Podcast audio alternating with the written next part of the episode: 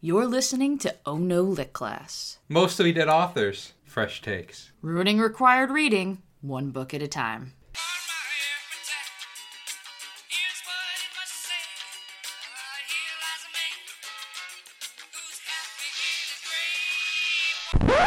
Spooky, scary skeletons and shivers down your spine.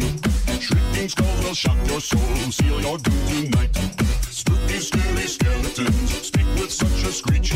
You'll shake and shudder in surprise when you hear these zombies. Hello and welcome to Oh No Lit Class, the podcast that has some skeletons in its closet.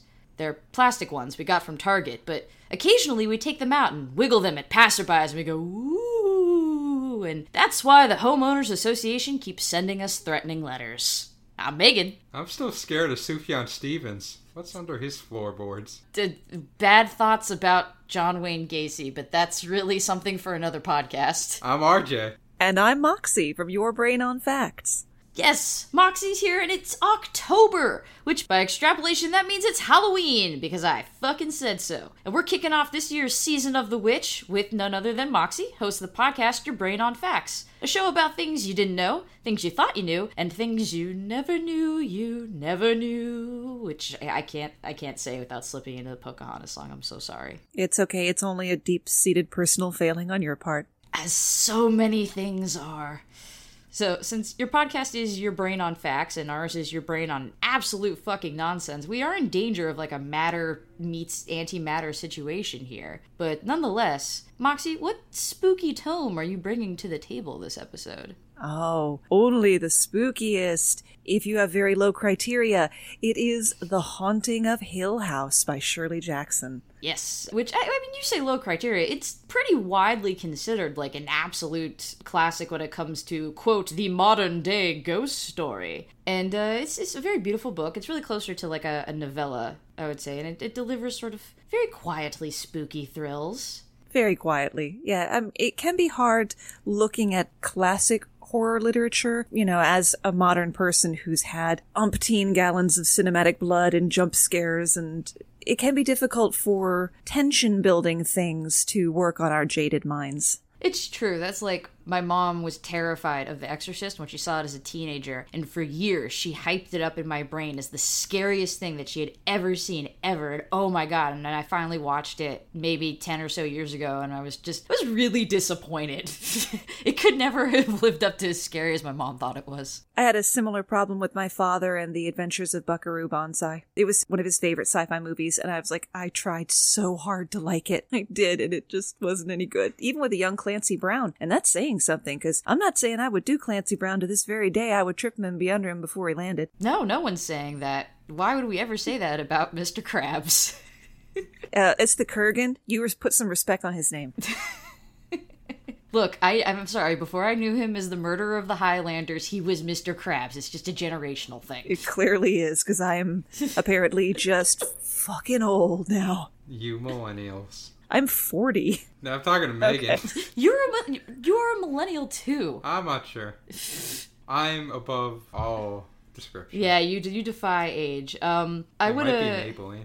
It, it could. It probably is Maybelline in your case. So I imagine listeners will be far more familiar with her often assigned short story, "The Lottery," which is about a village where once a year everyone gets together and stones someone to death because oh, reasons. wait, it's not about winning the Powerball? It is not, unless the Powerball is getting stoned to death. Oh, I really had a good feeling about winning the lottery this week, too. Well, I'm pulling for you.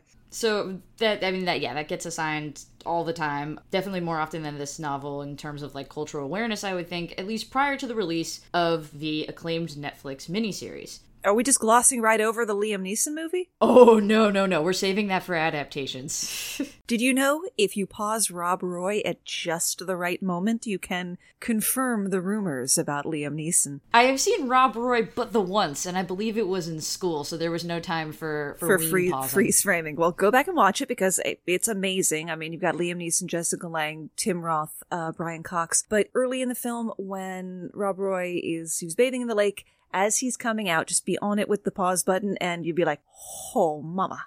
Do you see Brian Cox? I'm starting to get a pattern here, Moxie, emerging very early in the episode. I don't know what you mean.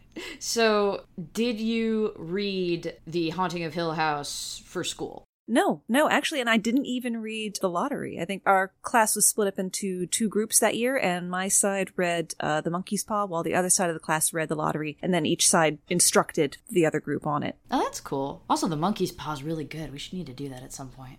And RJ, we already know the answer to the question, but you can just say So- it anyway. What's the question? Did you read the book? no. You, you have seen the Liam Neeson movie, though. Um, I have? yes. Oh. Oh It's boy. Okay. well, it's that it's that caliber of film. Yeah, When did I see the movie? we watched it together. We may not have been sober. We'll we'll go back to it. Like I said, I'll, it'll come back to you and we discuss details later on. I did not read the book in school either. I did not read the book at all before I saw the miniseries on Netflix. But did you have green eggs and ham? what? He said, he, I did not read it here. I did not read it there. She did not read it anywhere. I, I did read it at the bar that I work at when it was empty and no one was there, and honestly, that was pretty good conditions because it was kind of spooky. But before we can get properly acquainted with just what the fuck is up with Hill House, we first must get acquainted with the author herself. RJ. Shirley Hardy Jackson. Born December 14th, 1916, and died August 8th, 1965. So I've been told to surely never call someone Shirley. Apparently, it's a Hollywood thing. Yeah, Uh, Leslie, Les- Leslie I- Nielsen. I was just, I, I trying to say definitely almost just said Liam Liam Neeson. yeah, Leslie Nielsen uh, recommends against it. So I thought about calling her HJ, but people might think she's related to me or handjobs. So that's not good. No. And I can't refer to her as a Hardy brother. It's, that's likely some kind of copyright infringement. That is interesting that her middle name is Hardy, like the boys. So I am for real when I say I know. I'm just going to refer to her as Miss Jackson. Hopefully, Because he's nasty. I don't make her daughter cry. I never wanted to make her daughter cry. So Miss Jackson was born. See, she went for the Janet Jackson joke. You went for the OutKast joke. Yeah, because I know what the kids are down with, not this old shit. Neither of those things. what?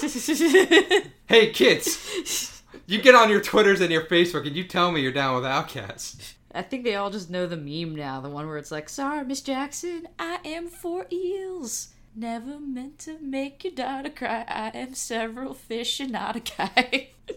Oh, I wish I knew about these memes. well, see, That would have made this script way better. you're out of touch with the youth of today. Yeah, I only saw that one once, and it made no sense to me. You gotta get down with the youths. All right, so you're calling her Miss Jackson Miss Jackson. Because you are for real. I am for real. So Miss Jackson was born in San Francisco, California, to Leslie and his wife Geraldine. She was of English descent, and she had actually pretty famous people on both sides of her family. The most prominent relation was one Nathanael Greene, who was considered by George Washington, you know, the wooden teeth guy. I've heard of him. Yeah, how else would you know him? To be his most dependable officer. Other relatives were judges and architects and all sorts of fancy things. Miss Jackson grew up in a two story brick house in San Fran. This is back in the days when a family could afford a two story house in San Francisco. The before times. The long, long hmm. ago. Her parents married young and got right to fucking. This caused a problem, however, as Mama Miss Jackson was settling in, looking forward to spending time with her dashing husband. That's a quote, by the way. oh, And she told that later in life, she said, Daughter, I was looking forward to, quote, spending time with my dashing husband, but I got pregnant with you. whoa! Nice. Do we know how old uh, she was when she was imparted with this information? No. But she was guilted nonetheless. That sucks. I'd like to think it was right from the get go. You know, don't save that for like her confirmation or anything. Just like start when she's three. Just be like, here's some juice, and by the way, you were an accident that ruined my life. Now eat your crackers. Yeah, Like they were like, I think the parents were like both like 18 or like they were just like really, really Oh young. wow, okay, you yeah, I- you weren't kidding. They're Like, very yeah, they're young. all right, it's time to enjoy life, get to know each other. Oop, baby. Well, that is the importance of safe sex. I think we've had a safe sexin with RJ, so, think so. please please refer back to that. Now, as they say, you can plan a pretty picnic, but you can't predict the weather. You never know what you're going to get. And in this case, a baby. Her parents got a baby. Mama Miss Jackson probably should have apologized a trillion times for saying that. there is no record of her ever apologizing. I'm sorry, Miss Jackson. I wrecked your childhood. Miss Jackson never really fit in with the other kids. She struggled with weight issues. She spent a lot of time writing, and she picked up the violin and shredded those strings like a boss. But yeah, really, a fat band geek that wore glasses and wrote all the time. Miss Jackson was like, "Look at the way the kids treat me." Yeah, I'm feeling kind of seen as it is. I know, seriously. I'm just like, well, that's a mood. Except mine was a saxophone. I did the clarinet and the alto clarinet and the saxophone and the trumpet and percussion. So you're also a band geek with glasses. I wasn't a geek. I You- rocked it. You played like five instruments. I think that and qualifies. I rocked it, man. No, he he he got so many instruments that it kind of like an ugly dog. It came back around to being cool again. Ah, that must have been Yeah. it. I never learned an instrument, but I was theater kid adjacent, and that was bad enough. Yeah, just don't stand too close to the nerds. That's the main lesson in life. So, in short, her confidence was shot. Making matters oh so much better, her parents were overbearing and helicopterish. More on that in a second. When she was a senior in high school, her parents moved the family to New York. On the one hand, I guess this allowed Miss Jackson to get a jump start on all those authors who moved to New York when they were 18. It's true. Makes it more convenient. On the other hand, she was moved away from whatever friends, normalcy, etc. she had when she was 17. Tough age to start over. Luckily, she made it through high school and graduated. Oh, yeah, and for those helicopter parents, well, when it came to college, they basically forced her to go to the University of Rochester so they can continue to rule over her life there. This is starting to make a lot of themes in the novel make a lot more sense. Uh, Allow me to almost paraphrase here. Damn, G, you really got sent up Shit's Creek without a paddle. You got the nosy ass parents. no, you're not allowed to paraphrase anymore. That might have been a direct quote from the song. You have. You've, you've lost your paraphrasing privileges. Damn, G. Damn, G. Don't be so harsh. Unhappy with this arrangement, after a year, Miss Jackson took a sabbatical and managed to transfer to Syracuse University, where she got a bit of freedom, and guess what? She enjoyed it. She flourished there. She earned a degree in journalism. She started working for the campus literary magazine, where she met Stanley Edgar Hyman, who allegedly took her hymen. Hyman. Yeah. She started talking to her parents less, probably because she. I just remember the song lyrics now. Because she had his dick up all in her mouth. Oh, Oh, okay, seriously? no. It's a bit on the nose, don't you think? It's Yeah. from the song. Yeah. And it works, eh? Well, she apparently did. Or, you know, she finally found independence from her overbearing parents and, and she was, like, becoming an independent woman and dating a guy with a really funny last name. Uh, I'm sorry, Miss Jackson. but I am, for real. I hate you so much. but look on the bright side. She was an outcast no more. Please tell me that's the last of them. Oh, no. I'm sorry, Moxie. Well, I mean, if nothing times? else, you've got to give it to him for committing to the bit. Oh, I never give up. The literary magazine she worked for published her first story titled Janice, which was about a teenager's suicide attempt. Hmm. Hmm. After graduating in 1940 at the age of 24, she and her man Hyman married. They lived for uh, some time in New York City, of course, Can't imagine why she didn't take his name. and then in Connecticut, and then in Vermont. Basically, they went on a white people world tour. They settled down in Vermont, where Hyman scored a gig as an instructor at Bennington College. During this time, Miss Jackson worked on material for publication, and Hyman established himself as a literary critic. They had four children Lawrence, aka Lori, Joanne, Janie, Sarah, also known as Sally, and Barry. Poor Barry didn't get a cute little nickname. Barry kind of is, I don't know, it's short for barrel.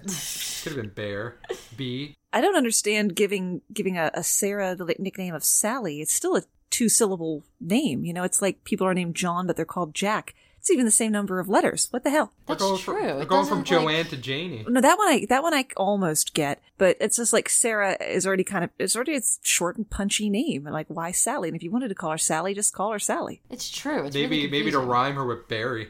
Sally. Oh and no, Barry because that, that's why. Look, rhyme. look, Lori, Janie, Sally, Barry. Uh, When you go on up the nicknames, so they didn't want to end the names in Y, but except for Barry. But I guess they just wanted that. that, that is still weird. Although they did manage to not name any of their kids after themselves, so I will give them points for that. And a bonus fact Betty White's full first name is Betty because her parents didn't like any other short form of Elizabeth. They didn't want people calling her Beth or Liz or Bessie, so they just named her Betty. God, Bessie really is like the nightmare scenario if you're an Elizabeth. I feel like. Yeah. Old people names that are dying off. Murray. You don't meet a lot of uh, Lotties, Ediths, No. Agnes. God, can you imagine being like 11 and being called Agnes? Like you you would have to just go and haunt a house somewhere. It just makes me think of The Simpsons. Just like, my name's Agnes. You know it's Agnes. It means Lamb of God. Principal Skinner's mother. Sorry. Yeah, I was gonna say no. There you go. Moxie got our, our Simpsons reference in for us. Ah, Anyway, Mr. and Mrs. Hyman. don't do that to her. Hyman. Her man. No, come on. He Man. Miss Jackson. anyway, Miss Jackson and Hyman over there, they amassed a personal library that included over 100,000 books. Damn. Goals. I, I make a note here. That's a lot of books. It is, in fact, more than a few. It even exceeds several. I was thinking a couple. It might even uh, go beyond many. So the couple was known for being colorful and generous and just kind of fun to hang around. They hung around with nearby literary talents. One of their biffles was Ono Lit Class alum Ralph Ellison. Now, not all was well in paradise, however. I paraphrase. Know what I'm talking about? Jealousy, infidelity, envy, cheating to beating, envy, and to the G, they be the same thing. And so, what does that mean when you're not quoting OutKast lyrics? Old Hyman wasn't satisfied taking the hymen of just Miss Jackson. He apparently had a thing for taking the hymen of his students. Oh no, gross. Yeah. He basically forced Miss Jackson to up, open up their relationship so he could do this. Oh, that's not how poly works. No. and then she became more financially successful than him, but he took control of her finances and he would met out her money as he saw fit. Naturally. No bueno, fam. No bueno. No. But I do have to say that the two did stay together for her entire life. So who knows? Uh, because no fault divorces weren't made the law until the early 1980s. I, I was gonna say it, so thanks. Thanks for saying it for me. Who am I to judge? uh, no, I'm pretty sure it's it. That's the reason. Miss Jackson's best known work is the Off the Dap Did the Lottery. It was published in 1948 and has nothing to do about winning the lottery. As we've covered. She was 32. The Haunting of Hill House was published in 1959, so a whole decade later when she was 43 and much closer to death. You see, she only lived to be 48. Oh, sad. Sucks. Yeah. Other than her previously mentioned weight issues, she suffered from severe anxiety and Did you mention weight issues? That when she was Okay, younger. that she was, she was a, She- a she was a husky child. baby. A full figured lass. So here's part of the issue. To try and create some weight loss, they prescribed her amphetamines, Oh no. which made her anxiety all the worse. Yeah, it would do. And then for the anxiety, she was prescribed, which was thought to be a harmless drug at the time, barbiturates. Oh. I knew that's where we were going. Yeah. Well, it's that time period. It, Yeah, it it's the sort of the. Judy Garland cocktail. So Oh, yeah. these two drugs counteracted. This led to her using alcohol and tranquilizers to get some rest. Things kind of spiraled out of control until she died of a heart attack. Poor Shirley Jackson. Holy shit. Now we know, don't do speed, even if it helps you lose weight. And barbiturates are not some miracle wonder drug with no harmful effects. I'm pretty sure we know that now. Yeah, we know that now. 2019, baby. Yeah, now we have different drug problems.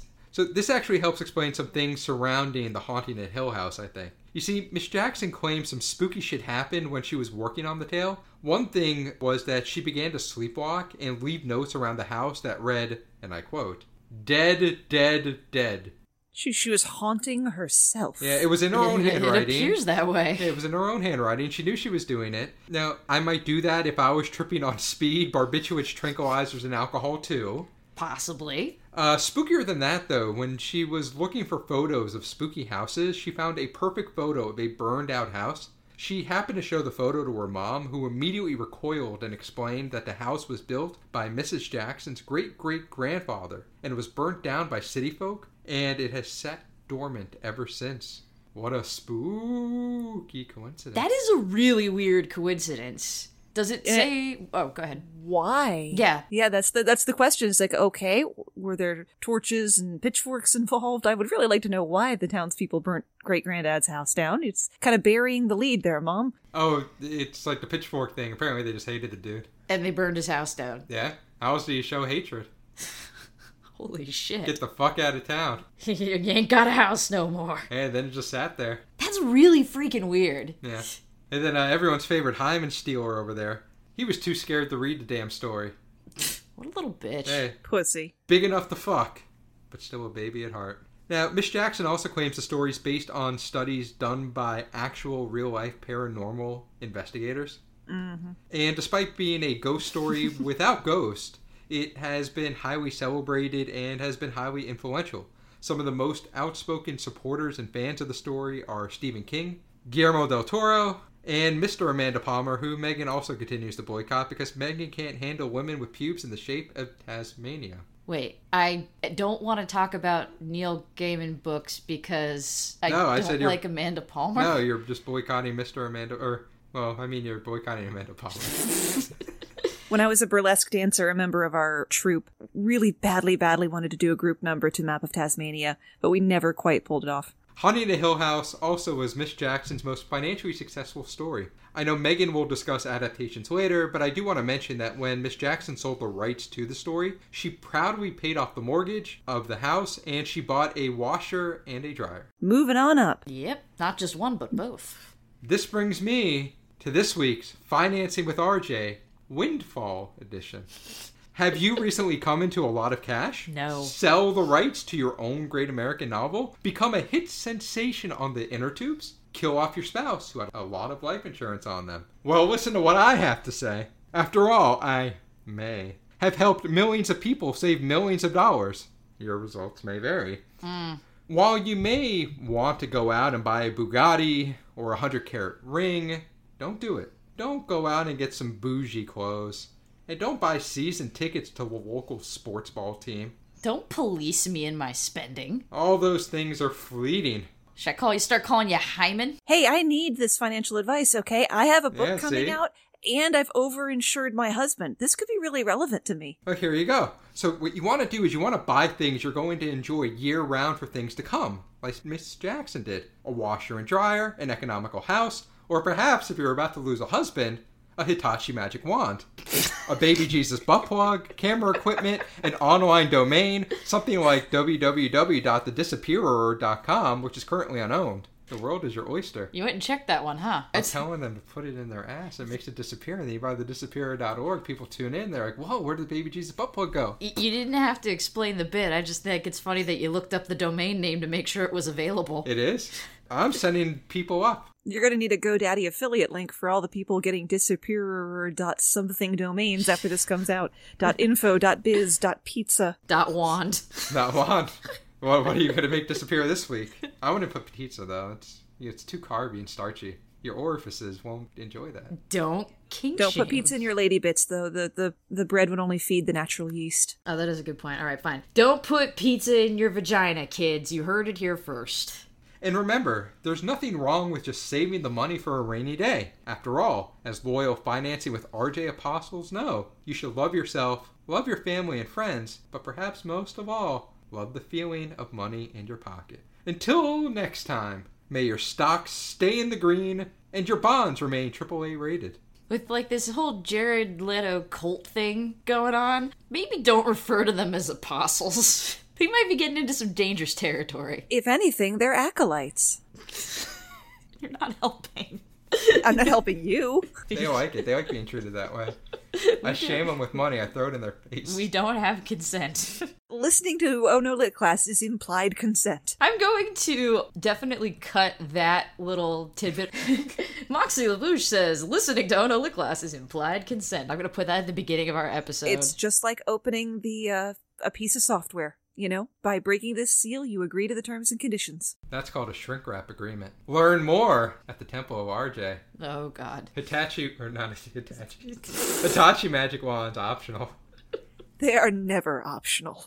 And don't buy the off-brand ones. Spend the money. Get the real thing. There you go. There's a there's a finance and addendum. Oh, f- for that. I mean, there's some things you can't buy the off brand. Well, yeah, but so- certain things, you know, it's Don't mess to- with orgasms, Yeah, Megan. yes. You you go for the real the real deal. You only have so many O's in you.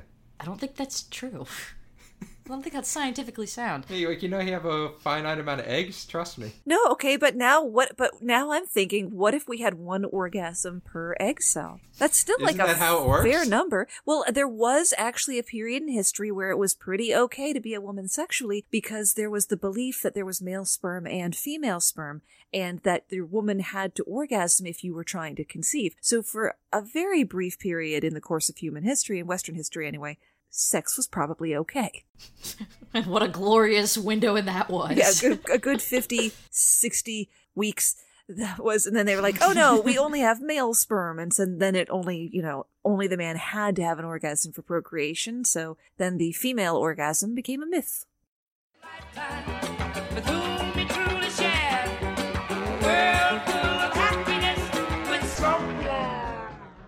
Well, hey there, everybody. It's Megan the Milkman Danger coming at you live from Radio ONLC. And there's heavy traffic on the 405. That's that's a road.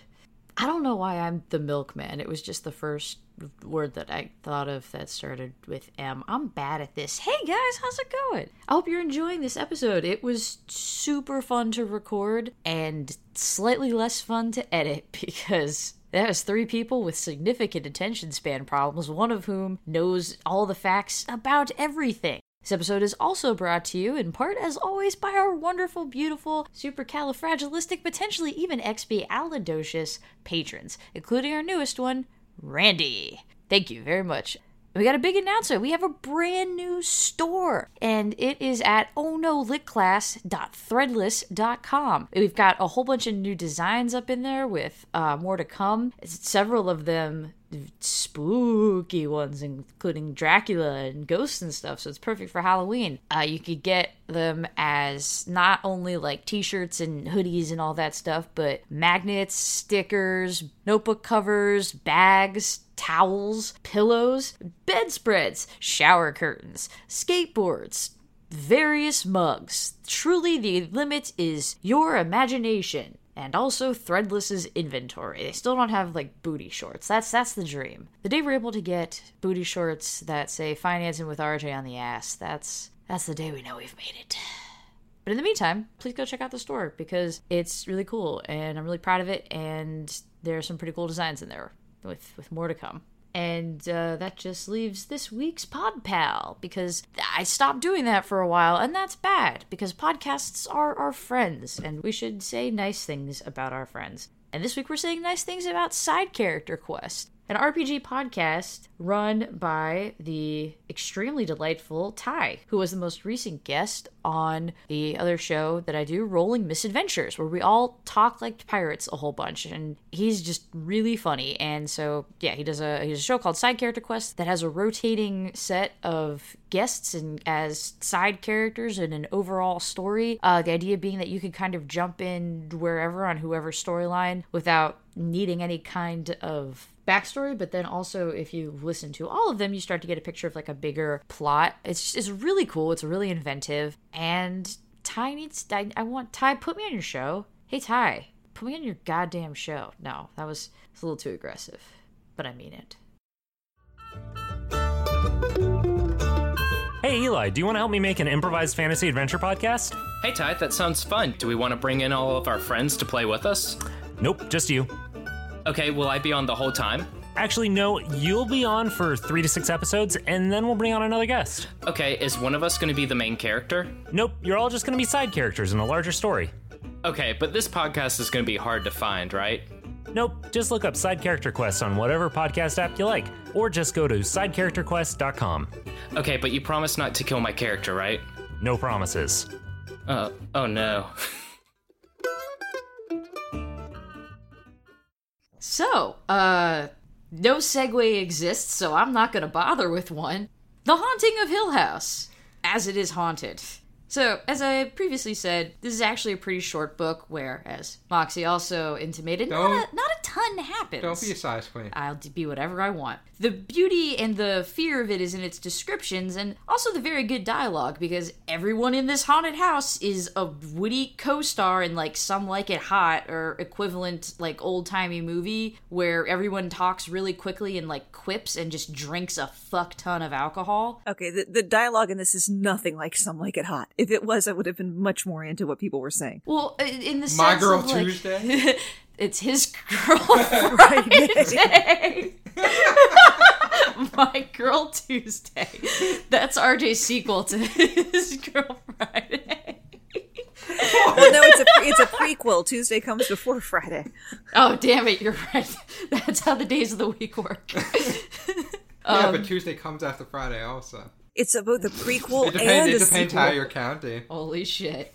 I mean, I guess more in the sense that, like, everybody has, like, a witty rejoinder. Like, there are a bunch of strangers in a haunted house, and they're just kind of rattling off lines of just like, oh, what if uh, Mrs. Dudley does this or that? And what if ghosts come in the night? Well, I'll simply laugh at them, and then we'll set the house on fire, and, I don't know, run away and kick our heels in the air. They all talk like they all sound like they're gonna they would have that what was it called the like the mid-atlantic accent Yeah, that's that's Yeah. the way that people talk in the the movies from the mid century, where it was a combination of the American accent and the received pronunciation or BBC accent. so they all sound like they would you know, BBC. Yes, the British Broadcasting Corporation has Oh. has a specific way of speaking called received pronunciation. That's that's why all the BBC newscasters sound very posh, very sort of Stephen Fry sounding. Though they began to move away from that during World War II when they started finding out that there were Germans who could effectively imitate received pronunciation. That was when the BBC began to allow people with distinct regional accents on the air. Uh, the whole time that you have been giving this very interesting information he's been holding his hands out really wide and just mouthing the words big black cock so Oh, I thought he was confusing it with CBT.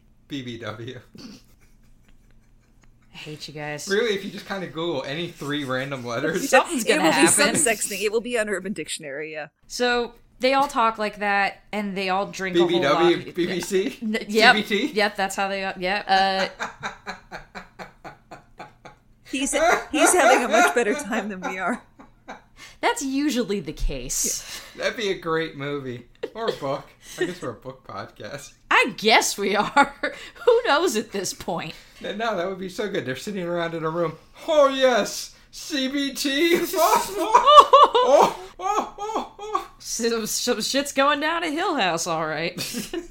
so, uh, as I was saying, it's it's entirely possible that Hill House isn't the least bit haunted because They're the just kinky. yeah the entire cast of characters are just kinky and also hammered because they just drink a lot. They are constantly drunk. Well, it's like a little vacation, you know. You get away from home for even a weekend, and it's just an excuse to hit the all night buffet and three dollar margaritas. I mean, I'm not saying that I, I wouldn't, but you know, it just uh, I feel like it, it throws off the scientific spirit of it, which Yeah, because there was so much hard science going on. well, yeah. See, that's we're gonna get into that because that's the thing I've been getting ahead of myself. So the novel opens with what is, in my personal opinion, one of the best first paragraphs in a novel. Like, say what what you will about the rest of the book. It's just a really fucking good opener. So, if you guys don't mind, by which I mean you have absolutely no say in the matter, I'm just gonna read it.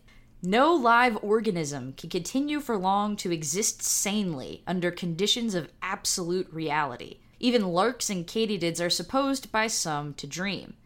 Hill House, not sane, stood by itself against its hills, holding darkness within. It had stood so for eighty years and might stand for eighty more. Within, walls continued upright, bricks met neatly, floors were firm, and doors were sensibly shut. Silence lay steadily against the wood and stone of Hill House, and whatever walked there walked alone. Shut up.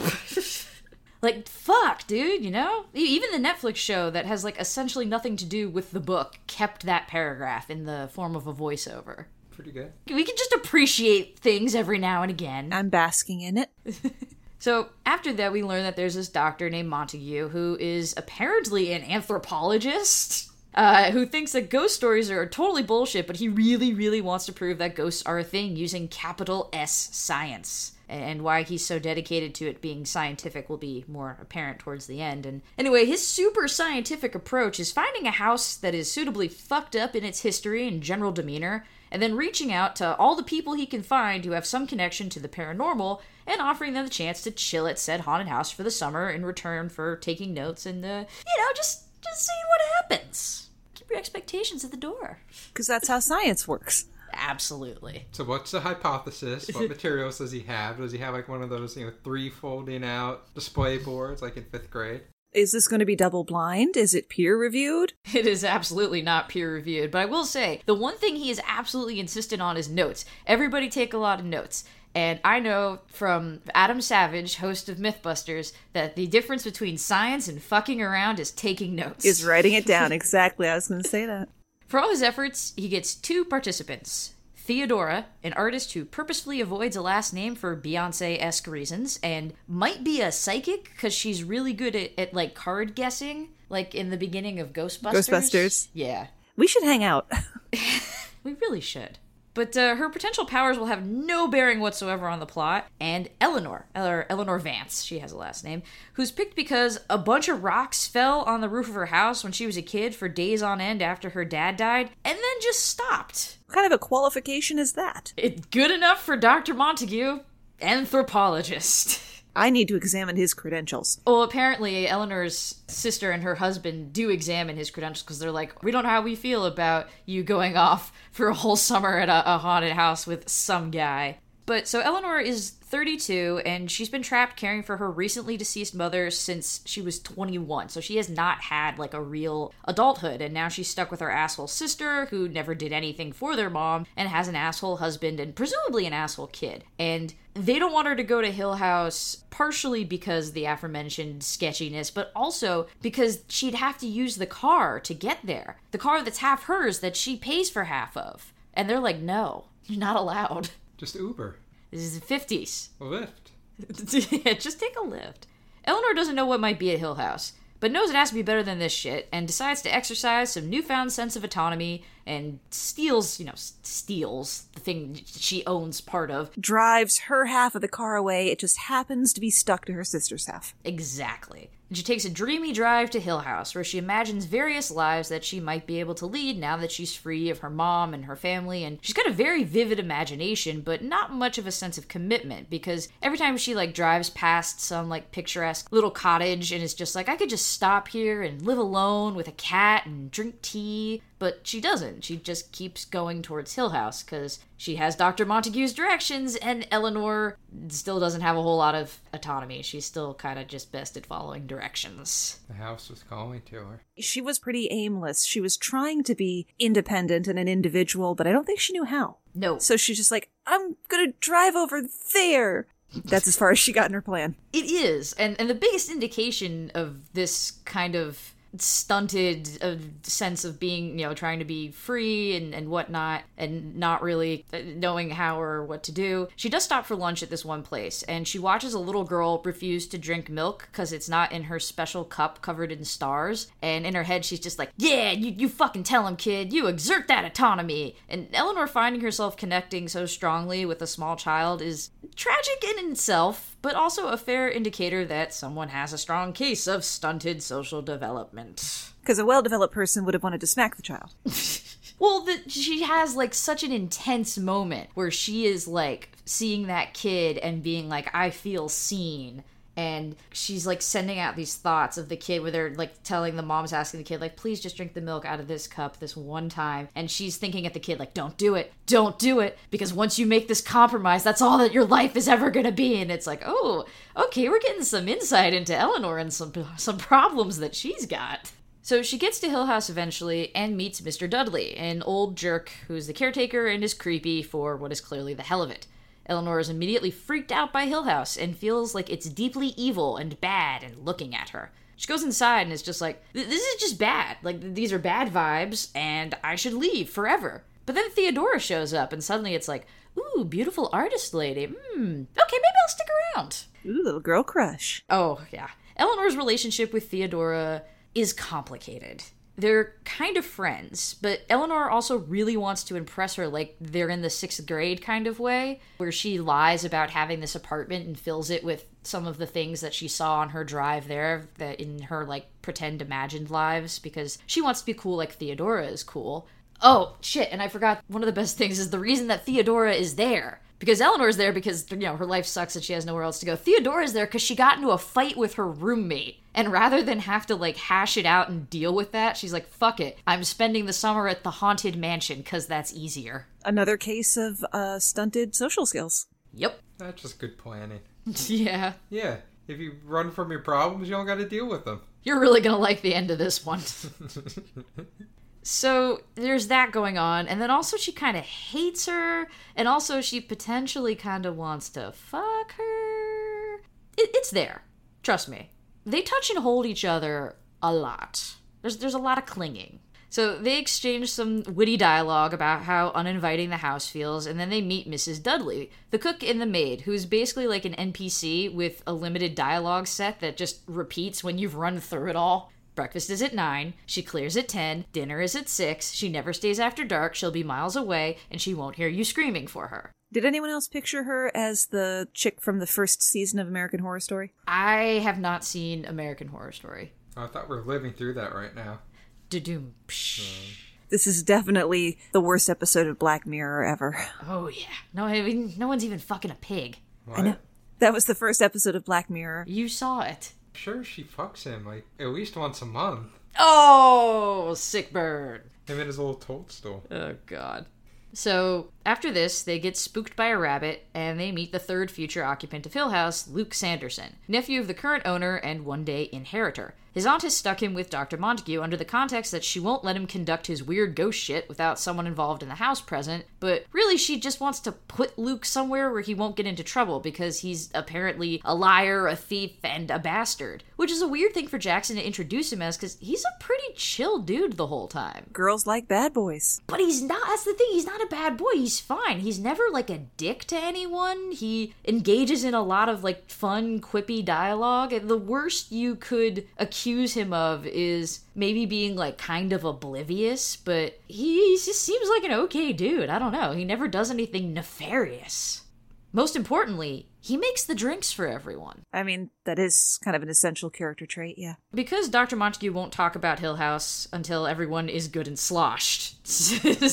That's why it's so important. Uh, and once they reach that point, he explains that the house is built all fucked up with like a weird circular interior, and that there are like rooms with no windows where you can't see anything out, and there are doors that are always swinging shut. And part of that is because everything is built like ever so slightly off center, like just an inch to the left of where it should be. And that's because the man who made Hill House, Hugh Crane, was just a fucking weirdo that way. Like, that's the explanation we got. Hugh Crane was just a weird dude who didn't like people. And so he made a, he made a house that no one would like. So, what was the excuse of the people that built the 140 year old house that I live in? Because there's not a single square or level thing in this damn building. They might have been Hugh Crane. Uh, or as Dr. Montague claims, some houses are just born bad. The, the people who made the house, your house might have just been like, oh, it's a bad house. Darn. It has caught fire twice since I've lived here. On purpose or by accident? Well, first one, then the other. But, I mean, the one I know was caused by a lightning strike because I was outside with my hand on the f- metal fence when it happened. Yeah, so if it seems like I forget stuff or I repeat myself, it, it's because legitimately some of the files are 404. Moxie, are you living in Hill House? I will check, but it didn't say that on the mailbox. If you are living in Hill House, you're legally required to tell me, otherwise, it's entrapment. I was. I was gonna try to get ahead of you for, about the entrapment thing, but no, yeah, we really do need to hang out. Clearly. So, Hugh Crane built the house for his wife, and, and the house was just the house was just built evil before anything tragic even happened, according to Dr. Montague. But also, Hugh's wife died in a carriage wreck just outside the house, so she never even got to live in it. His second wife died mysteriously on the stairs, and his third wife, which, like, damn, if Hugh was like a bastard by all accounts, he must have been hung like Liam Neeson, because he got a third wife and she dragged him off to Europe, where they both died at some point. His two daughters lived in the house their whole lives and eventually grew old and bitter and fought over it, with the younger one getting married and running off, and the older one lived there with a quote, small companion. Like they don't, I don't, think they ever really call her young. She's just called a small companion the whole time, which I just found really weird phrasing. Tiny. Fits in your pocket. Take her anywhere you want to go. She's just a real short companion. So the older one who was living there claimed the younger one was sneaking in and stealing things, despite the fact that the younger one said no, and that like the locks were never broken into, like stuff was just sort of disappearing. And then she died, uh, and the house was left to the small companion, who was slandered as being negligent and letting her charge die. She was had such a hard time putting up with these allegations that she hung herself in the library. All four feet of her. Oh, yep. Her distant cousins, the Sandersons, inherited the house, and after that, they've been unsuccessfully trying to get people to buy it ever since. And The no one, Sanderson sisters? I, maybe that's a reference. I don't know. Potentially, Sounds like a folk group. the Sanderson sisters from um shit. Oh God, stop looking at me like that. Just say, just say it, because now I can't think because you're looking at me like that. Oh, come on. There's Binksy. Yes, I know everyone in the movie. I can't think of what the fuck. What, it's Hocus called now. Pocus? Hocus Pocus. God, you got you guys just let me hang there like that. But yeah, Sanderson sisters, Hocus Pocus. Maybe it's a purposeful reference. Who knows? A purposeful reference written 50 years before the movie. Well, no, no, that the. Oh, that that the- Hocus oh, Pocus. Hocus- yeah. reference to the yes. house. Shirley Jackson is referencing Hocus Pocus. I meant the other the other way around. She's a time machine. I believe I explained about the lightning strike not two minutes ago. You might have. What lightning strike? Quit being a jerk. So that's the story of Hill House. Now off to bed, everyone. Like that's a great bedtime story. Like he keeps referring to them, Dr. Montague, as like unruly children, and he's like, "I'll tell you a story." It's like, well, go to bed now. Lots of people died in this house, and actually nothing happens at first, apart from everyone having a really good night's sleep. So go figure. Well, they made mattresses better those days. Mm, yeah, probably. So in the days that follow, the gang wanders around a bunch. They explore the weird house. They find a cold spot in the nursery that the doctor tries to examine. And then one night, Eleanor and Theo are awoken by loud banging on the walls, and their their rooms are connected by like a bathroom. So Eleanor runs into Theo's room, and the the doors are locked, and they can hear what sounds like banging and something like scrabbling at the door and trying to get in, and it's freezing. And what's weird is they're freaked out, but then they also laugh for part of it. Yeah, there's a lot of inappropriate laughing. Yeah, there is. It's it's really weird because like Theo starts kind of laughing and being like, "Bang, bang," and Eleanor's just like, "Bang, we're gonna die." and eventually, Eleanor yells at it, like she throws herself at the door and screams, "Go away!" and it stops. And then conveniently, Luke and Dr. Montague show up and they're like, uh, where, where were you? And they're like, we were chasing a dog. And then it disappeared. And they didn't hear any of the banging. What was that?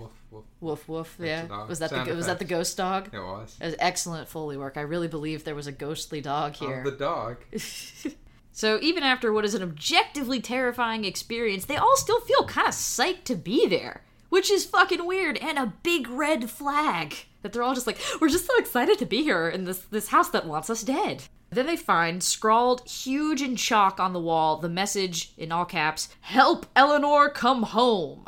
And Eleanor is terrified, not really because ghosts, but more because it sets her apart from the group, which is what scares her more than anything else. That she's like, I have been othered. Now, were there commas around Eleanor? I forget because it could be it's like surrender Dorothy. You know, it could be uh, help Eleanor come home or help Eleanor come home. It's actually instructions to the rest of the group. Yeah, no, there there is that ambiguity because there is very purposefully not punctuation. So I feel like that ambiguity is actually totally on purpose. Let's eat grandma. If if you're discorporated spirits, you've got all the time in the world to get your grammar right. So let's use our commas, use our punctuation, and the Oxford comma is the hill I will die on. Oh, I'll die right there with you. And two spaces after a full stop. Mm, no, that's an old person thing. I'm sorry. We don't use typewriters anymore. That was a typewriter thing. No, a, co- a comma is a little small pause, and a period is a slightly longer pause, ergo one space versus two spaces. And when I was learning to type, it was still two. Oh, at, at some point in the intervening years between us, when I had typing class in middle school, they had abandoned that Oh, one. I think punctuation just exists for the man to keep the small people like us down. You gotta fight the system. The Oxford comma matters. Why? Because the people who speak BBC over there say so. God damn it. Otherwise, you get like there's a book dedication. Like this book is dedicated to my parents, Ayn Rand and Jesus. You need the Oxford comma in there. Yeah, you need the BBC, the big black comma. He's brought it full circle. You got to give it to him. Yeah, he's good at that.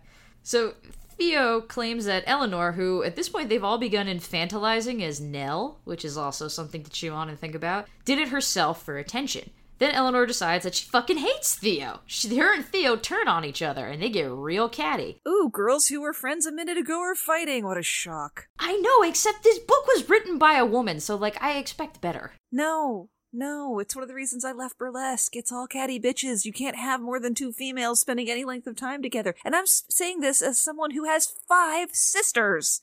Okay? I'm kind of an expert.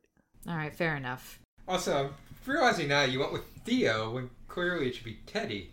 Well, no, that's her name in the story. Like her name's Theodora, and it's shortened to Theo for most of it. It should have been Dora. Dora. She was exploring that house. Oh, so here's the thing about the Dora the Explorer movie. That is not even a little bit relevant at this point. Who is that movie for? me. That's a really- It was for me.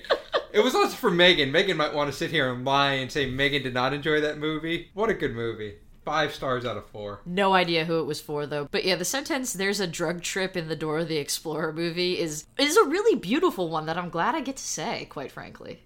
Uh, yes, the two women they hate each other now. Eleanor spends the rest of the evening thinking very mean thoughts at Theo until later she goes into her bedroom and finds everything covered in blood with another help Eleanor come home message on the wall. Theo screams about her clothes being covered in blood, and Eleanor thinks that's a dumb thing to scream about, but is also kind of weirded out that she herself is not weirded out. Like she's standing there thinking, I'm not afraid.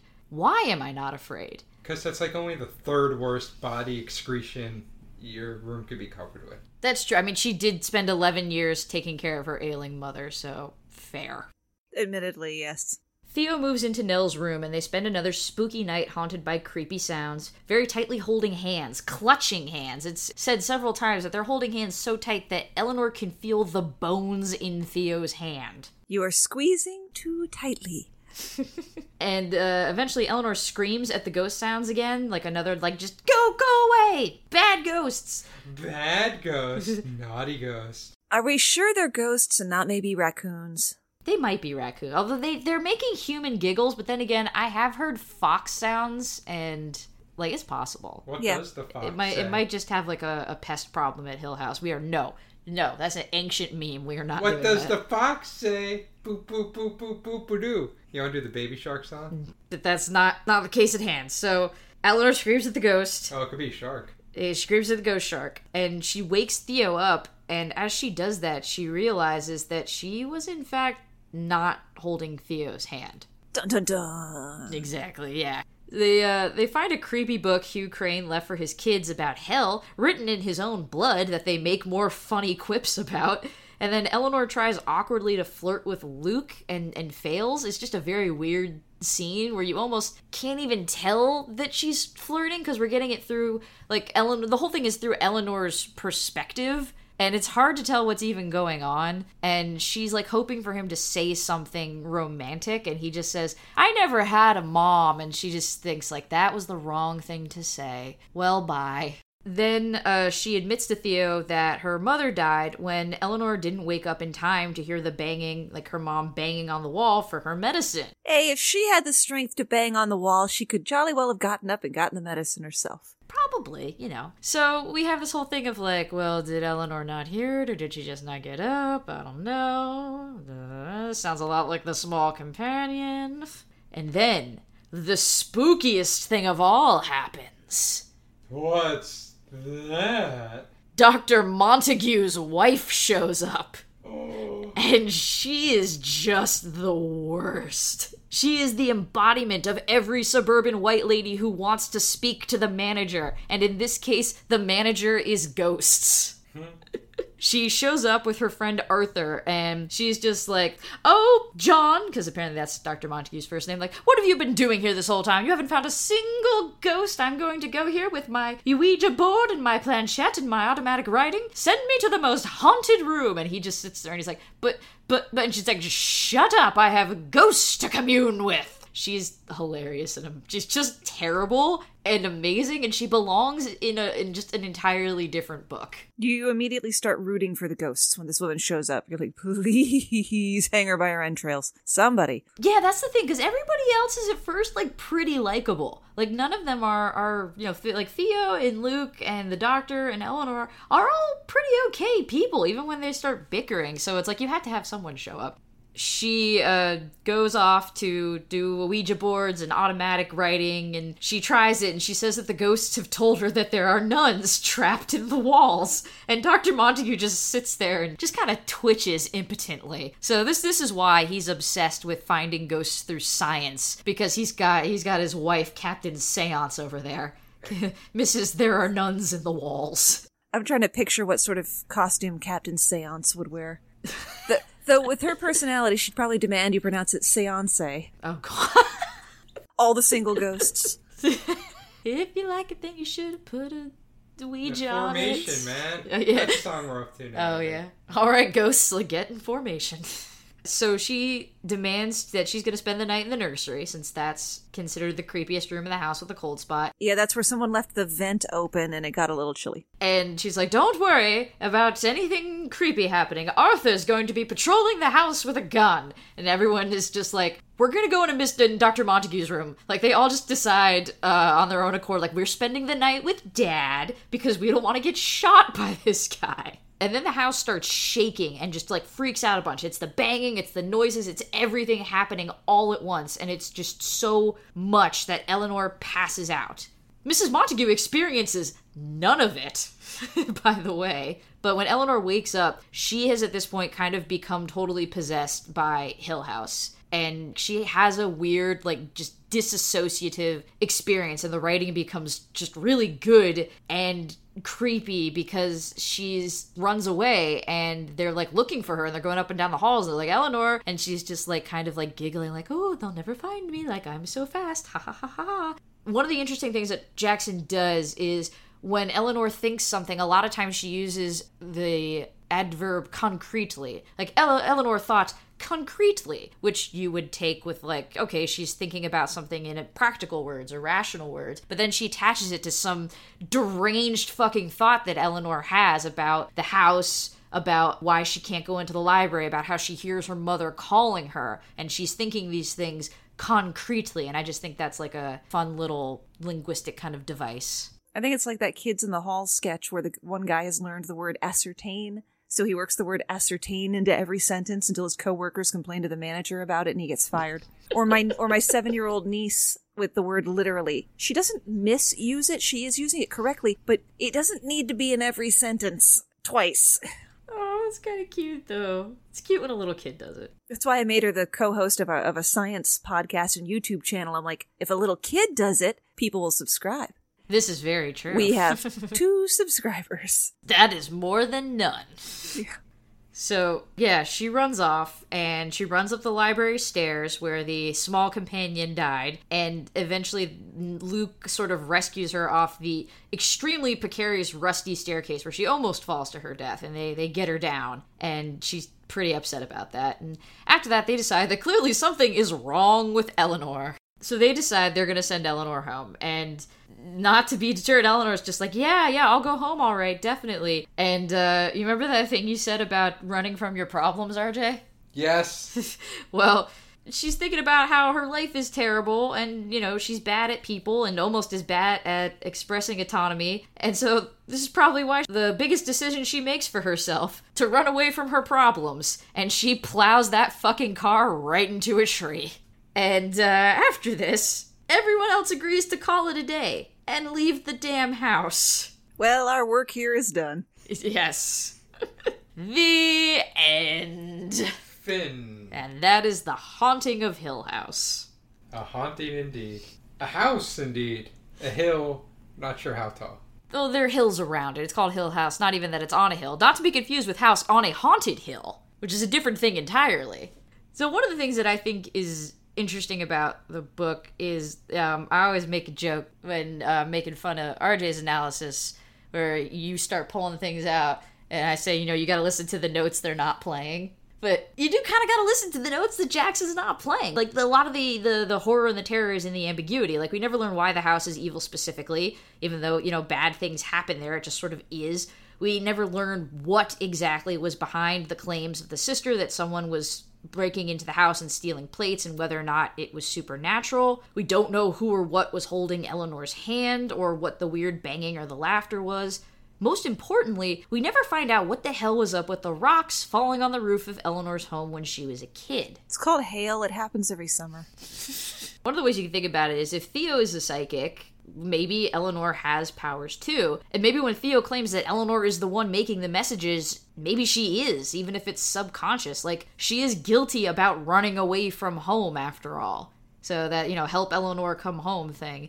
And then afterwards, when she's all pissy at Theo, it's probably not a coincidence that right after that, Theo finds her room covered in blood. The only spooky thing that happens when Eleanor is not around is Luke and the doctor chasing after what might be a ghost dog. Everything else directly involves Eleanor. So, Hill House, while it may just be a bad house, might not actually even be the source of the bad things happening. It, it might just all be Eleanor. Girl running away from home. Guilt from the author. Not that you should ever read an author's biography into their story. Yes, I know, death of the author, but like, wow. Maybe maybe Eleanor's guilt over uh, her mother's death has now manifested in these crazy paranormal psychic abilities, torturing random strangers in weird and ineffective ways for no reason. Look, if someone was actually going to have psychic powers, that's probably the most likely thing to happen. Let's be real here. Your psychic powers are going to be like knowing what song's going to be playing on the radio when you get in the car. Which celebrity death is going to be announced on the news next?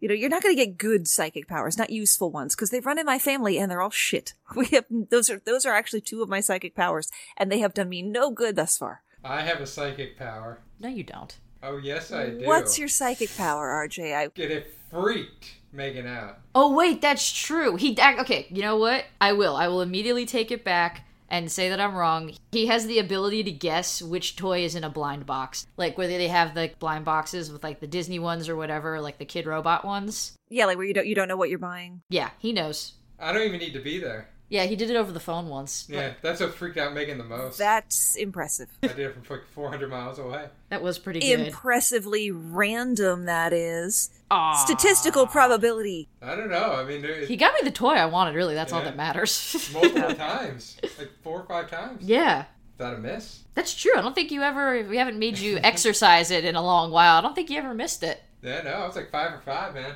It's a good record. It is. I don't. I don't have any psychic powers. I have a, a mutant power because I was going to make a joke that much like you're saying, most psychic powers would be useless. Uh, much like the X Men, most mutant powers would be useless. As I myself am a mutant. I was born without wisdom teeth. Yeah, you're the next evolution because the reason we have wisdom teeth is because our diet used to contain so many coarse grains and we didn't have dental hygiene and we would lose teeth and the wisdom teeth would come in after time and fill in the gaps. You are the next stage in human evolution. When Magneto comes and is like, "What can you offer to the mutant cause?" I'll be like, "I ain't got no wisdom teeth." Done with the whole teeth thing already. Yeah, did that. So let's let's get into adaptations because that's where the fun stuff is. So there have been multiple stage adaptations, which would definitely be a thing that I would like to see, and two movies. Uh, The Haunting, but both were called The Haunting. One in 1963, which I haven't seen, but is very highly acclaimed and regarded as extremely faithful to the original. Although for whatever reason, Dr. Montague is renamed Dr. Markway. In 2010, The Guardian newspaper ranked it as the 13th best horror film of all time, and director Martin Scorsese personally places The Haunting on his list of the 11 scariest horror films of all time, which is kind of arbitrary. Don't know why it's 11 and not 10. It's the spine it's a spinal tap list. Ah, yeah. Goes to 11. So I probably got to watch it at some point. I have, however, seen the 1999 remake, originally helmed by Wes Craven, famed horrorsman and Nightmare on Elm Street creator, until he thought better of it and went, mm, nah, and dumped it on Jan de Bont, director of Speed, Speed 2, and Twister. Ah, the finger of God. With that CV, you can't fail. nah.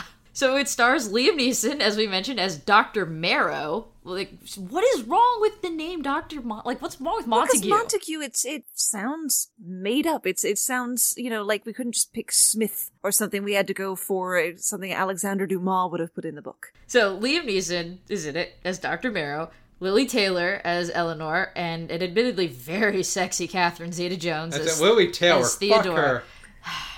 He gets into these things where he fixates on the actor who plays a character he doesn't like. In our previous episode, we discussed um, Atonement. in Atonement that because he hates the character Bryony so much, anytime Saoirse Ronan was in a movie, he would just get irrationally mad at her. Just as an actress. No, that's valid. I mean, after watching Super Troopers, I, I couldn't watch the next Broken Lizard movie because the guy who played Farva did it so well. I couldn't get past Farva it, to even hear anything he was saying in the next movie. Anyway, I have a quote here about Liam Neeson Is this going to be the one about how he's racist? from his uh, former girlfriend, Janice Dickinson. And I quote Liam Neeson has the biggest penis of any man alive. He unzipped his pants and an Evian bottle fell out. Okay, it's not about his his racist. It's just about that big old dick. Again, Rob Roy, when he comes out of the lake after having his bath, it's remarkable. And the sun is glistening off the lake in a way that's like, it's almost as if they shot it that way on purpose. They probably did. I'd have to look up who directed Rob Roy, but Evian bottle. so Catherine Zeta-Jones, she's there. She's Theodora. She knows things about big dicks. Honestly, I think that's good casting. If I was being like legitimate, like Lili Taylor is too old to be Eleanor. Uh, and Owen Wilson is Luke, which is great. You get to watch him wander around a creepy house and just go, "Wow, look at this house! Wow, my This house is so weird." I just can't abide him. Well, the the best thing the best thing about this movie. So in this version, Dr. Merrill lies to his three participants and says he's conducting an insomnia study when really it's about ghosts. And also in this version, Hugh Crane tortured orphans in a cotton mill, and Eleanor dies defeating his evil ghost. Yeah, they kind of made him a bit Guy de Rais as well. The French serial child murderer who's considered to be like to have one of the highest body counts of any serial killer of all time. Ugh. I'm sorry, I was the only one that picked up on that connection? Yep. Yeah. Look, Moxie, we don't know things on this show, okay? We don't, we don't know stuff. Well, that's what I do. Thank God you're here, knowing things.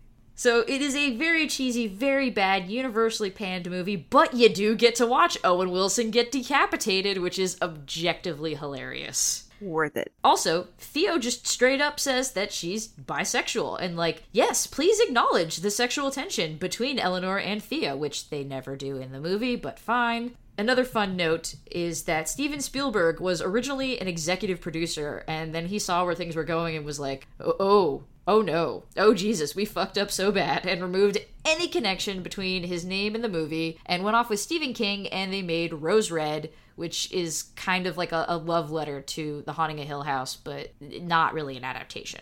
Don't remember that one in the slightest. I've never seen it. This was just stuff that I learned while researching stuff.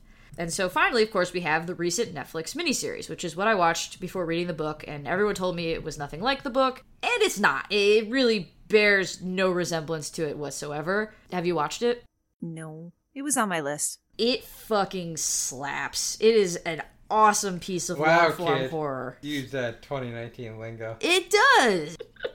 Does it clap? No, that's that's what butts do. Um, yeah, yeah, that's right. The, the cheeks clap. I thought that's the good thing. I can't keep up with this. I don't understand the difference between slapping and clapping. It's a it's a real club banger of a miniseries. D- d- your ass claps and clubs. I don't understand the difference between slapping and clapping. Is it on Fleek? That was the last one I, I was familiar with. Of course, when I heard on Fleek, I thought it was French. I thought it was E N F L I Q U E.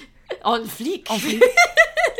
it's just really good horror. Like there's some slower episodes and occasional kind of iffy character development. Like it's not perfect, but it's so fucking good and spooky and just a lot of really good camera work and cinematography. But the connection to the novel and the show are tenuous at best beyond this house is evil because reasons and certain TV characters sharing names with book characters, but really nothing beyond that and like a couple kind of Easter eggs that you know, the, just weird things that they decide to hang on to. Like the cup of there's a cup of stars. There's a whole thing about a cup of stars in there, and the character of Theo is bisexual again. But in this one, uh, Eleanor is her sister, so no, no sexual tension there. It sounds like they held on to more of the source material than the Liam Neeson version did. Well, there in the, in this version, Hugh Crane and his wife are house flippers, and they're gonna they're gonna flip Hill House.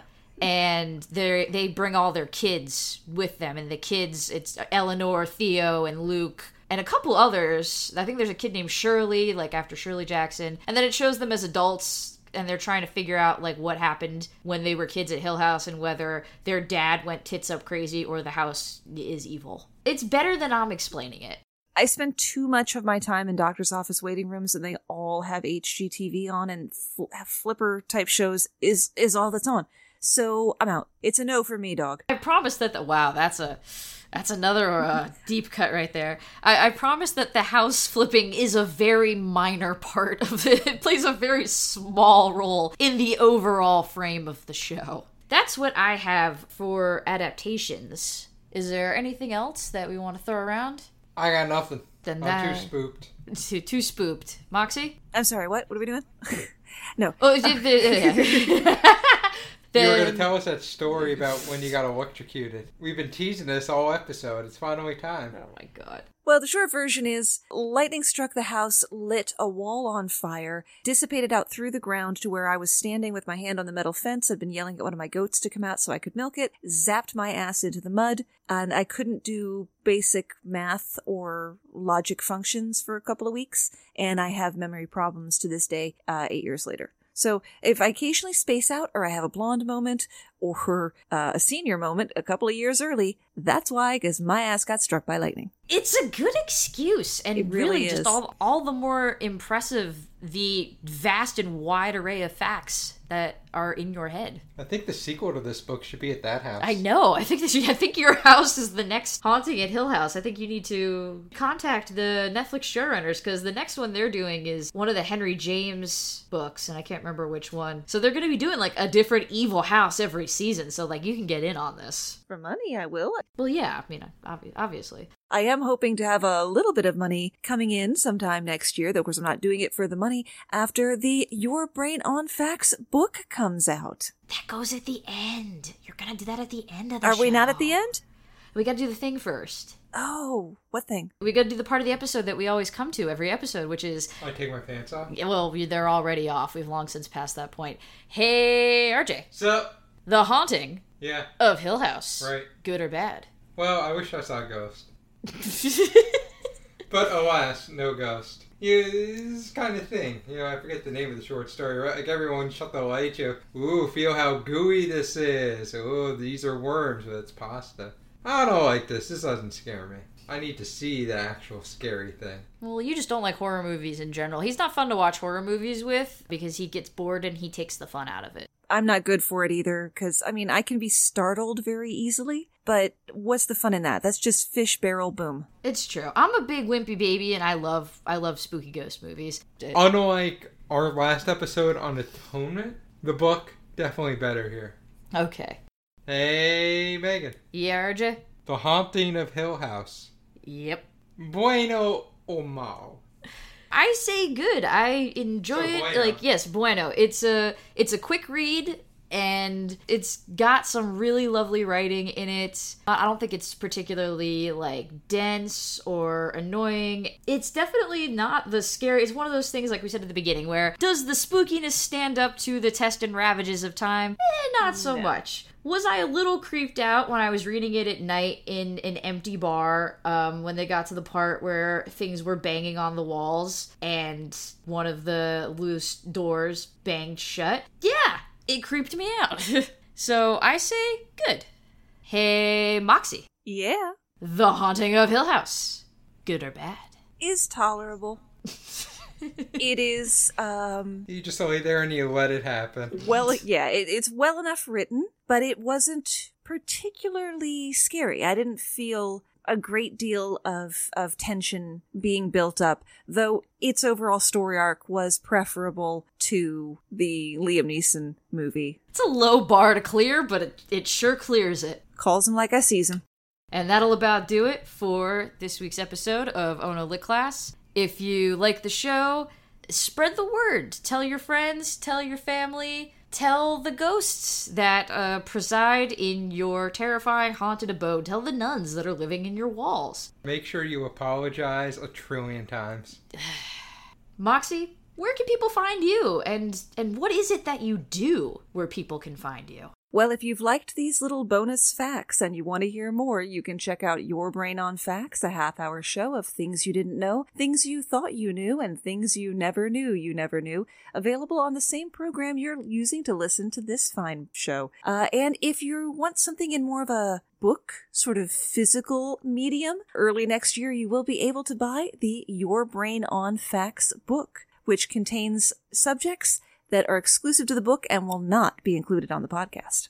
I get the feeling, and this this is just a hunch, that our target audience might be into books. Well, I will say that this is the first time I am announcing the book. This is the first mention of it out loud, other than to my mom. So the official first announcement of the Your Brain on Facts book happened right here on Oh No Lit Class.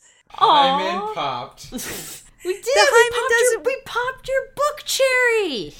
Hymens don't work like that. Still, What? it's still though. what? What? It's still very exciting, and I feel very special that you that you shared it with us on this show, and our listeners should feel very special too. So until until the next time that we that you I don't know until next time, which will be on October seventeenth. I'm Megan. I'm sorry a trillion times. you damn well better be. I'm Seance. And I'm Moxie. We love you. Bye.